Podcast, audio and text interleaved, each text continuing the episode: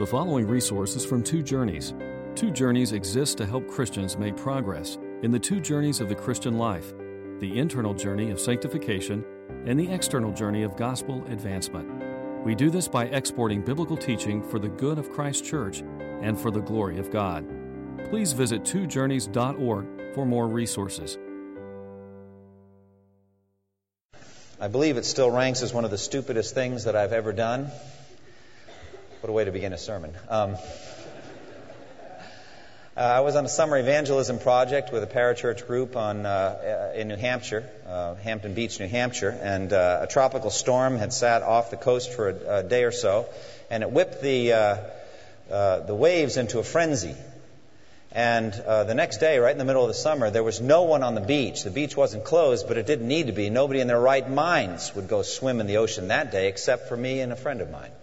Uh, I'd never seen waves so high, and I enjoyed body surfing, and it looked like wahoo, and it was the closest I was ever going to get to those kind of waves.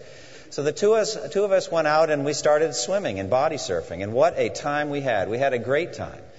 Um, until we started to notice that we were getting further and further away from the shore, and that we were caught somewhat in a riptide, and we started getting scared. I, I said kind of lightly to my friend, his name was Chaz, I said, Don't you think we ought to start heading in? He said, Good idea. Uh, that took us 45 minutes just to get in. I'll never forget that. We'd ride a wave in about halfway in and then swim as hard as we could just to maintain our position more or less in that place. And then ride another wave halfway in, and in this way, we dropped exhausted on the sand, glad to be alive. And I resolved never to swim again after a tropical storm or hurricane in the ocean, no matter how dramatic the waves. Well, there are times, I think, that as we look at current events, we as Christians can feel very much like that. We're caught in a riptide. We have little or no control over where we're going. That even death could face us, depending on the magnitude of the trial. And uh, we can feel very insecure in those situations. We like to have control, and the fact is that's an illusion. We have very little. And frankly, for the most part, since the church is made up of, of, not many who are wise, not many who are influential, not many of noble birth, we have even less than the average people. We are not the kingmakers in the world. I'm talking about the church as a whole around the world. We are more passive when it comes to current events than even those great people of the world who uh, think that they are in charge and really aren't. But we know we're not in charge. And so we have to look more than ever before to the sovereign God who rules over history. And as we look in this CNN age that we live in, and, and, and that's something that's really just come on in the last few decades, where uh, something negative, something significant can happen anywhere in the world, and we can know about it almost while it's happening. I still remember during the first Gulf War, uh, Peter Arnett and some other CNN correspondents standing on the uh, roof of the Al Rashid Hotel in downtown Baghdad while the, um, the, the bombing started, starting the war. And it's kind of gave you a you are there feel like we had never experienced before. And CNN has just continued since then. And whether it's a, a typhoon or a hurricane or an earthquake or a war or uh, something like that, you can be there and you can see it. And I think it gives you a sense of the verse in Isaiah 17 that we're going to look at today. You look at verse 12 and 13, it says, Oh, the raging of many nations, they rage like the raging sea. Oh, the uproar of the peoples, they roar like the roaring of great waters. Although the people roar like the roar of surging waters, when he rebukes them, they flee far away, driven before the wind, like chaff on the hills, like tumbleweed before a gale. Those verses speak of the churning of the nations. Just the great power and the convulsive effect of one nation after another crashing into each other, each of them vying for supremacy in the world or for, for oil drilling rights or for gold or control over a piece of property, something like that. But it's the surging, the raging of the nations. And the church, the believers in Christ, are, are really like flotsam and jetsam, sometimes floating on the surface, can do very little about it. And therefore, it's good to know what this verse, this passage, and what we've seen in Isaiah teaches that God is sovereign over the nations, that He sits on His throne and rules over all of these things. And that we can believe that there is nothing random happening on the face of the earth, that everything is for a purpose, and that God is ruling over all things, though we don't understand it, though we can't know it. And so we have the ragings of the nations described here. And I think the. Uh, the root cause really just comes down to the heart of man. Because we are not at peace with God within our own hearts, we are not at peace with each other. Because of man's original fall into sin, the world is somewhat physically, the world, the climate, the earth is at war with us and we with the earth. And so we're in trouble because of sin. It says in Isaiah 57 20 and 21, the wicked are like the tossing sea, which cannot rest, whose waves cast up mire and mud. There is no peace, says my God, for the wicked. Since the year 2000, one website tells us that there have been 142 riots in the world. 142 riots. Many of us don't know that in April of this year there were riots in Haiti and Bangladesh and Mozambique over the spiraling cost of food. And what is just kind of an annoyance for us at Kroger and Food Lion was desperate for them in terms of even getting enough to eat and survive. Probably all of it tied to the rising cost of oil. But there are many other causes of riots over the years. There's political unrest. Many of us can remember the demonstrations in Tiananmen Square in 1989 and what happened there as hundreds of thousands of Chinese crowded in there clamoring for political change. Uh, race, uh, racial tensions can be the cause of riots. In 1998, there were race uh, riots in Jakarta, Indonesia, between native Indonesians and ethnic Chinese. Religion can be a cause of, of riots. I think since uh, 1979, when the hostages were taken by the Iranian students, we've seen images of, of Muslim demonstrations almost every week. Fists in the air and anger. Uh, so religion can be cause of it. Uh, the town where ta- the Taj Mahal was in 19, uh, 2007, I'm sorry, there were angry uh, mobs uh, stirred up because there was an accidental death of an Islamic youth. And so there were riots between Hindus and, and Muslims. Anti war demonstrations, foods, food shortages, unemployment, housing shortages, grievances among prison inmates, gang violence, natural disasters leading to other physical problems and shortages, excessive pollution, even sports can cause riots. There are soccer riots in Europe all the time. And it's very nationalistic, but it goes on. Lots of violence, lots of anger, the seething rage of the nations. They rage like the roiling, uh, turbulent storm after a hurricane or a tropical storm. And it comes from the fact that we're not at peace with God and therefore we're not at peace with each other. And more potently, you see it in the rise and fall of the world, the rise and fall of one controlling regime after another, one empire after another. The invasion by one seething power of another uh, country's territory, the raging of many nations. They rage like the raging sea, they roar like the roaring of great waters. The relentless ocean, undulating and frothy, whipped by the internal drives of sinful human nature, what they want. What causes, James 4, what causes fights and quarrels among you? Don't they come from your desires that battle within you? You want something and don't get it. You kill and covet, but you cannot have what you want. You quarrel and fight. You do not have because you do not ask God. And when you ask, you do not receive because you ask with wrong motives, that you may spend what you get on your pleasures. And this is what's whipping the nations up into a frenzy. But behind it all is the rage of Satan We've already learned from Isaiah 14 of Satan's fall and how Satan was ambitious, not, not content, not satisfied with what God had assigned to him. However great his, his personal uh, beauty and his personal wisdom and his powerful position, it wasn't enough for him. And he was ambitious and covetous and wanted to rise up. And he gave us those five I wills, the ambitions of Satan. Satan rebelled against God, and therefore God cast him down to the earth. And he put him on a timetable for his ultimate destruction, as we saw. Revelation 12 12. Woe to the earth and the sea! Because the devil has gone down to you. He is filled with fury because he knows that his time is short. When Adam, our federal head, our representative, ate the fruit of the forbidden tree, when he ate from that fruit, he in effect joined Satan in his rebellion against God. And therefore, he also, man, put on a timetable toward his ultimate destruction. And therefore, we, as a race, are like Satan, filled with rage because we know our time is short.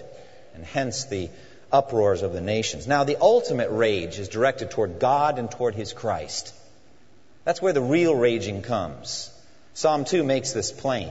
Why do the nations rage and the peoples plot in vain? The kings of the earth take their stand and the rulers gather together against the Lord and against his anointed one, his Christ, his Messiah. Let us break their chains asunder, they say, throw off their fetters. the one enthroned in heaven laughs. He laughs at it, but that's where it is.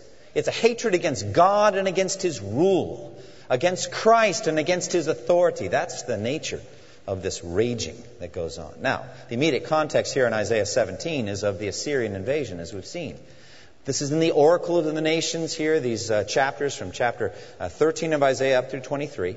And in the Oracles of the Nations, uh, this Jewish prophet is describing political situations that would be alien to us. We wouldn't care that much about them, perhaps. They happened a long time ago, they were resolved a long time ago. But there are two things you need to know about the Bible that make it immediately relevant and applicable. First of all, that God never changes. He never changes. He's the same yesterday and today and forever. And what we can learn about God back in Isaiah's time, 27 centuries ago, is still true today. Now, he doesn't have to act in any given way. He can do whatever he chooses. But I'm just saying he never changes. And if we can learn something about God's character and his nature, his attributes from something in the Bible, it's still true today. Second of all, we don't change either. I know we may wear different clothing, we may have advanced technology, but we have the same passions, we have the same lusts, we have the same drives and desires, the same thinking patterns. We're the same. And so, therefore, when we see how God interacts with sinners 27 centuries ago, it should matter to us today. We should take it as a warning to flee the wrath to come. And so, the judgment on Syria here and, and uh, Ephraim uh, Damascus and Ephraim, uh, is a judgment on peoples that may seem obsolete to us, but these factors are still with us. The fact that God never changes and that man never changes.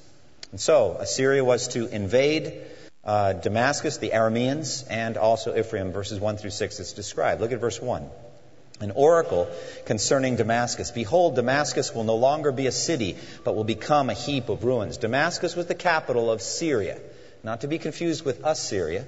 They're also known as the Arameans. It was a small nation along with all those others, the Moabites and Edomites and uh, northern and southern kingdom of the Jews. Uh, these were the, Assyri- uh, the, the Syrians, uh, Damascus. And Damascus is their capital city. Now, Damascus has the distinction, uh, from what I've found, of being the longest inhabited, continuously inhabited city on the face of the earth. People have been living there for centuries, for millennia. Rome is called the eternal city, but Damascus, Syria was flourishing a couple of thousand years before Rome was founded in 753 BC. It was the capital of the Syrian nation in Isaiah's day, also known as Aram, that nation was, one of the most strategic cities in the ancient Near East.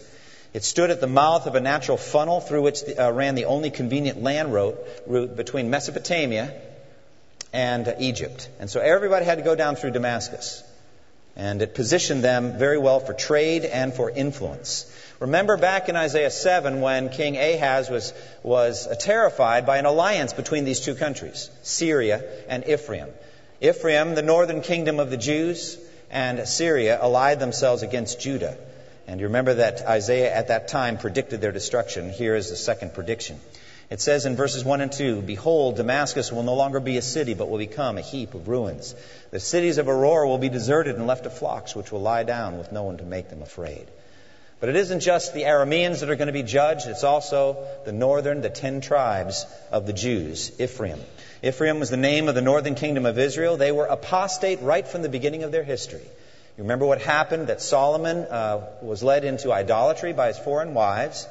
And God chose to judge him in the next generation through his son, Rehoboam.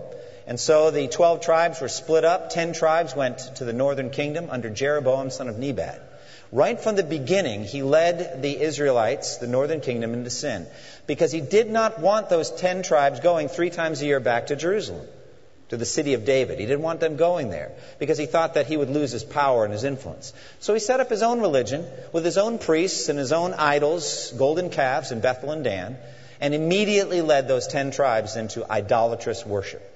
Pretty soon after that, they were worshiping in whatever way the nations worshiped around them. They became literally, in, in some sense, no different than any of the pagan peoples around them. A godless nation, those northern ten tribes. And so, uh, they share in the destruction of the godless around them. Look at verse 3. The fortified city will disappear from Ephraim, and royal power from Damascus. The remnant of Aram will be like the glory of the Israelites, declares the Lord Almighty.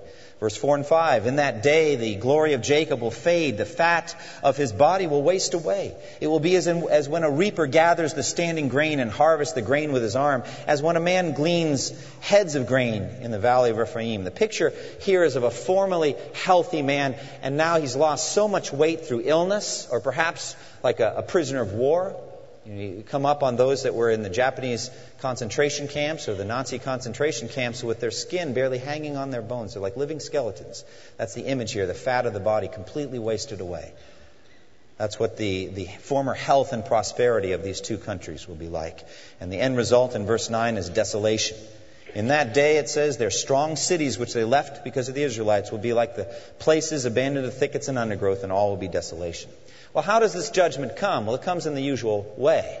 It comes through the invasion of the Assyrians. It's what, the, it's what they do. The Assyrians coveted their land, and in they came.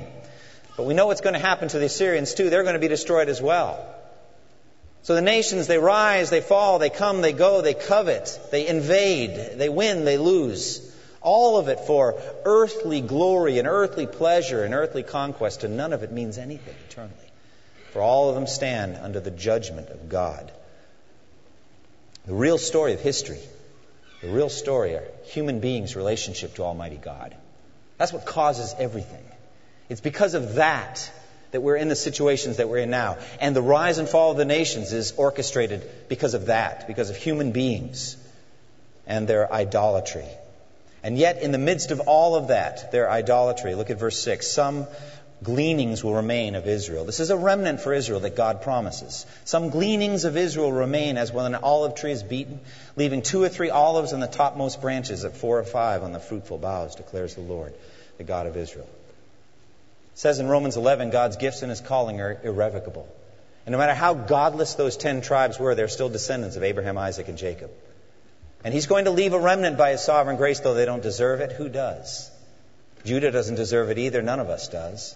But by his sovereignty, he's going to leave these handful of sick looking olives that nobody wants. Physically, what that looked like was after the Assyrian and Babylonian exiles, there were just some of the poorest in the land left to just kind of farm it and be there.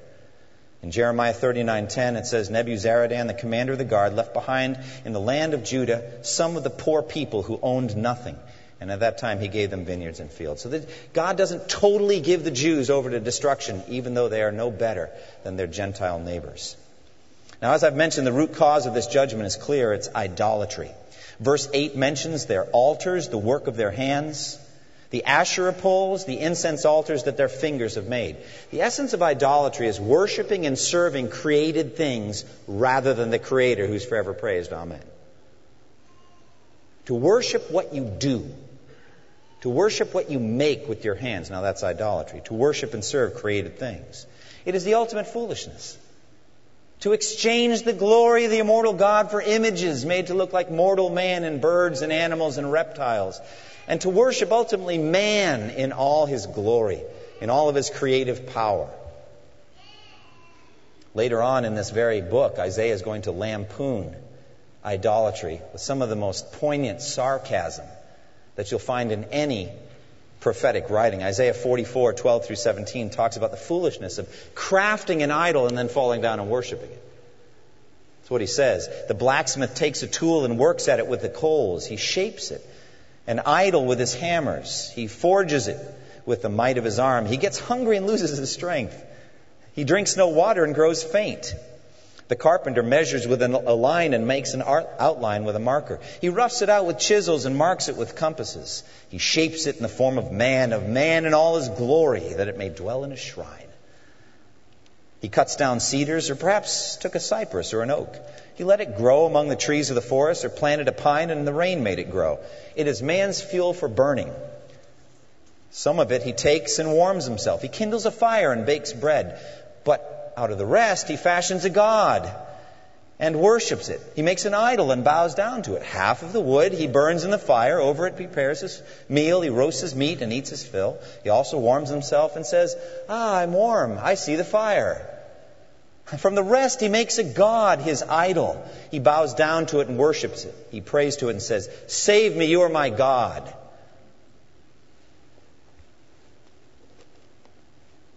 In the end, there's just two religions the worship of the true living God and idolatry. And for the longest time, I would say, even in my own ministry as a preacher, I underestimated the significance of the sin of idolatry. You know, you read the Old Testaments and you just think of totem poles and these odd looking golden things and wooden things that people bow down to. But the fact of the matter is, if you're not a genuine believer in the Lord Jesus Christ, and the living God through faith in Christ, you are an idolater.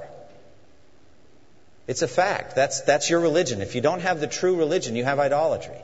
You're worshiping and serving some created thing, maybe yourself. You could even be an atheist and you're an idolater, worshiping yourself.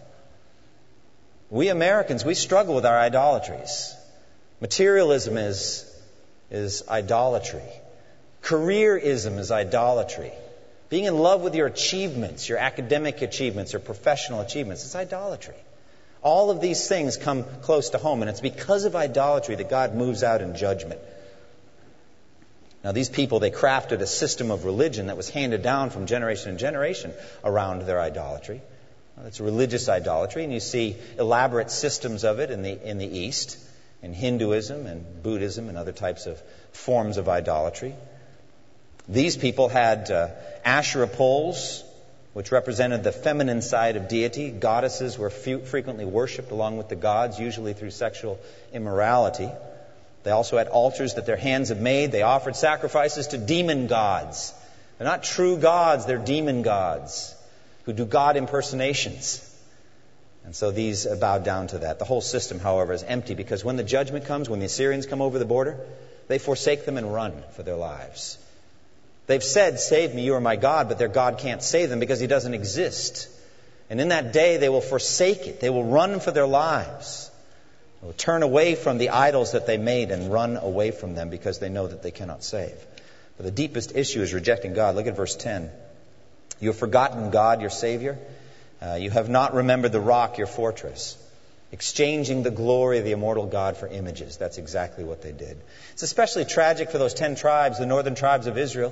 Think of all that God had done through Moses and Aaron, how he rescued them from the land of slavery by the uh, ten plagues that he uh, demonstrated with a mighty hand and outstretched arm, and how he led them through the Red Sea when the water walled up to the right and to the left, and they passed right through, two million strong, right through, that, that, by the power of God. And they went through the other side, and there God provided water out of a rock. And manna that came down, they just picked it up off the ground and how God delivered them for 40 years in the desert and carried them as a father carries his son on his shoulders and brought them right across the Jordan River at flood, stra- flood stage when the water uh, heaped up like a mountain and they crossed on dry ground. And how they surrounded the walls of Jericho, that mighty walled city, and then they just cried out on the seventh day, and the walls came falling down, and they took over the whole promised land by miraculous power, taking over nations more powerful than they were. And, they, and, and this way they came into the, a land flowing with milk and honey, and they ate from vineyards they didn't plant, and they lived in houses they didn't build. And all of this done by the hand of God, and it wasn't long after that that they turned away, those ten tribes, from the God of their heritage, the God of their fathers, of Abraham, Isaac, and Jacob, and worshiped and served foreign gods. And so it says in Jeremiah 2 11 through 13, this is the greatest tragedy of all time. Has a nation ever changed its gods? Yet they're not gods at all, says Jeremiah, but my people have exchanged their glory for worthless idols. Be appalled at this, O heavens, and shudder with great horror, declares the Lord. My people have committed two sins. They have forsaken me, the spring of living water, and have dug their own cisterns, broken cisterns that cannot hold water. Well, the result of this idolatry, of this exchange, is a harvest of incurable pain. God puts a curse on everything they do. Everything they try to do, there's a curse on the work of their hands. Look at verse 10 and 11. You have forgotten God, your Savior. You have not remembered the rock, your fortress. And therefore, though you set out the finest plants and plant imported vines, though on the day you set them out, you make them grow, and in the morning, when you plant them, you bring them to bud, yet the harvest will be as nothing in the day of disease and incurable pain. What a dreadful final end. And what a terrifying thing it is to have Almighty God as your enemy to have God fighting everything you do, To have Him not bless you when you sit at home and when you walk along the road and when you rise and lie down. To have God not bless your kneading trough and, and your calves and all the agricultural images you say, we're not farmers. What do these uh, vines have to do with us? Well, all right, translate it then into the 21st century. You invest in a small business and it goes belly up. You leave one job and you go to another thinking things are going to go, go, go better for you and they go much worse. You have problems with material possessions. Uh, you have a flood in your home, or you have repairs to your car that you can't afford, one thing after another. How can you fight God? Could it be that God is using all of these adverse circumstances to say, look, this is happening to you? You may not have thought Isaiah 17 was relevant to you, but you set out vines and you plant them thinking good things are going to come and nothing comes of it. Could it be you're out of fellowship with God? That God Himself is fighting you? Now, here it mentions the day of disease and incurable pain. It is true that we can suffer somewhat in this world. We can have pain in this world. We can have incurable diseases. Like we think of AIDS as an incurable disease. You could be laying there suffering from AIDS and wonder, is this a judgment of God on me? Frankly, any disease that takes you out of the world was in the end incurable, wasn't it? The doctor couldn't cure it, couldn't save you from dying. And so you died. But I don't think that's the ultimate judgment of God, do you? Do not be afraid, said Jesus, of those who kill the body, and after that there's nothing more they can do. But be afraid of the one who has power to destroy both soul and body in hell. Death isn't the end. God has appointed for each one of us that we die and then face Judgment Day, in which we give an account for the things done in the body. And so, to me, the real day of disease and incurable pain is hell. It's a day that will last forever. It is incurable because God will not cure it. And any he cast to hell are cast there forever. There is no rescue. There is no refuge. There is no escape. That is the ultimate end of idolatry. It's the ultimate end, the ultimate judgment of God that he will bring. Now, God in his mercy, God in his kindness gives us samples of that future judgment along the way while there's still time to repent. You may not think of it as mercy, but we should think of it that way. When judgment comes on other people, like the Tower of Siloam falls, and some people die, Jesus said, You should say, unless we repent, we will all likewise perish. Hurricane Ike didn't come our way. Well, we're fine then. We have our power. We have our electricity. You're not thinking rightly. When, when you turn on CNN and you see some misery for some other people in another part of the world, you should say, unless we repent, we will all likewise perish. That's one message. Another is, there but by the grace of God go I. What can I do of, of the grace that God's given me to help them and to reach out with them and love them? And if you come to Isaiah 17 and say, this is the Syrians and the Ephraimites, what do they have to do with me? Oh, they lived 27 centuries ago. You're missing the point. God is still holy, and we're still idolaters. And He hasn't changed. And unless we repent, we will all likewise perish. But the ray of hope in the middle of this is that God can bring about a salvation for sinners like you and me. Isn't that sweet? Isn't that magnificent? Look what it says in verse 7 and 8. In that day, men will look to their Maker and turn their eyes to the Holy One of Israel. At last, they look to Him. They will not look to the altars, the work of their hands. They will have no regard for the Asherah poles and the incense altars their fingers have made. They finally turn to the Lord and look to Him. It says in Isaiah 45, 22, Look unto me and be saved, all you ends of the earth. It's the look of faith. CNN's not going to cover the look of faith, friends. but it's going on all over the world, praise God. People from every tribe and language and people and nation are hearing the gospel and they're looking at last away from the work of their hands. They're looking up to their Maker and they're finding salvation in Him through His Son, Jesus Christ. I think it's my primary job as a preacher to make Christ crucified almost visible to your eyes. Think about that hymn, Before the Throne of God. At the end it says, Behold Him there, the risen Lamb the perfect, spotless, the great I am. Behold him there. How do you see him? By faith. It says in Galatians 3:1, before your very eyes, Jesus Christ was portrayed as crucified. So the apostle Paul says to the Corinthians, 1 Corinthians 2, 2, I resolved to know nothing while I was with you except Jesus Christ and Him crucified. So there, behold Him there. The bloody Son of God, who shed His blood for idolaters, for sinners like you and me. And in that day, it says, they will have no more regard for the work of their hands. They're going to look to their Maker, their Creator, their Sustainer, and to their Savior, and they will find in Him salvation. Look to Him. Look to Him. A few weeks ago, you heard from Andy Wynn about the bronze serpent, and what a great picture that was of salvation, how Jesus said so. Just as the bronze serpent was lifted up in the, in the desert, so the Son of Man will be lifted up that everyone who believes in him will have eternal life. Simply by looking, not by your good works, the works of your hands, God has no interest in those concerning justification. Just look to him. Perhaps God brought you here today and you don't know whether you're saved or not. You don't even know why you came. Maybe you're here with a relative. As though God Himself were making His appeal through me, I urge you, be reconciled to God. Trust in Him. Look to Him. Now, this is an assembly of Christian worship. Most of you come in here with a profession of faith in Christ. Are you done looking to Jesus? Are you finished being saved? Look unto Him and be saved. Keep looking. Look unto Him the rest of your life.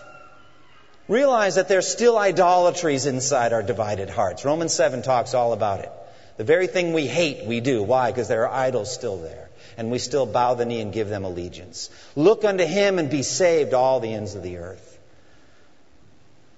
And in this alone will the raging of the nations be quieted at last. This is where the peace comes from. It's not coming from the United Nations. It's not coming from military action. It's not coming from economic sanctions. It's not coming from a new invention. It's not coming from better food distribution systems. It's not coming from the best negotiator that ever lived or team of negotiators that ever lived. None of that is going to bring peace between the nations. Not at all. You want to know what's going to bring peace between the nations? The actions of our sovereign God. Actions in judgment and actions in salvation. We've talked about the judgment. He's going to clean it all up. He's going to come back in glorious power. And he's going to destroy the final regime, the final nation, that one world nation under the Antichrist. And, and the dragon, the devil, stands by the sea. Remember? And up out of the sea comes the beast from the sea. What does the sea represent? The raging sea. It's right here in, in, Isaiah 17. It's the nations, the turbulent nations. And up out of the nations comes the Antichrist. It's the same image in Daniel 7. He has a dream, and the winds are blowing over the turbulent sea, and up out of it come four beasts, one after the other. And so up out of the sea comes the, the nation, the final form of that, the Antichrist, doing the bidding of the dragon, of Satan, and up he comes. And so still raging, still turbulent, until the Lord Jesus comes back in all his glory, amen? And destroys the Antichrist, and destroys the devil, and gets rid of the sea, for it says in Revelation 21:1, Then I saw a new heaven and a new earth, for the first heaven and first earth had passed away, and there was no longer any sea. I really link that right back to Isaiah 17:12. The turbulent, crashing waves of rebellion against Almighty God is over. And there's going to be this quiet, peaceful, loving group of people from every tribe and language and people and nation who are all focused on the throne of Christ, and he will reign forever and ever over a peaceful multitude. And the time of rebellion will end. And your heart will be at peace with God and with one another. And why? Because it says in Romans 5:1, therefore since we have been justified through faith, what do we have? Peace with God through our Lord Jesus Christ. And as a result of that, we have peace with one another. And why? Because Jesus Christ paid our price for us. Isaiah 53 and verse 5. It says, He was pierced for our transgressions, He was crushed for our iniquities. The punishment that brought us peace was upon Him. And by His wounds we are healed. The punishment that brought us what? Peace. That's where it's going to happen, friends. That's where the raging turbulence of the nations will end at last, at the end of the world. when Jesus comes and establishes his throne. And then it will be true what it says in Zechariah 1:11. We have gone throughout the earth and found the whole world at rest and at peace. Oh, how sweet will that be? So there are two looks. We'll see Christ in two different ways. The first is the look of faith. That can happen right now. You just close your physical eyes and you can look with your mind eyes and you can see Christ crucified. You can also see Christ resurrected. You can see Christ reigning on the throne. You can see Christ returning in glory. All right, it's the look of faith. You can see him that way, or you can wait and you can just see him with your eyes. Behold, he is coming with the clouds, and every eye will see him, even those who pierced him, and all the peoples of the earth will mourn because of him. So shall it be. Amen. Revelation 1. You'll see him either way. I would urge you to see him now. See him today by faith so that all your sins can be forgiven. Close with me in prayer. Thank you for listening to this resource from twojourneys.org.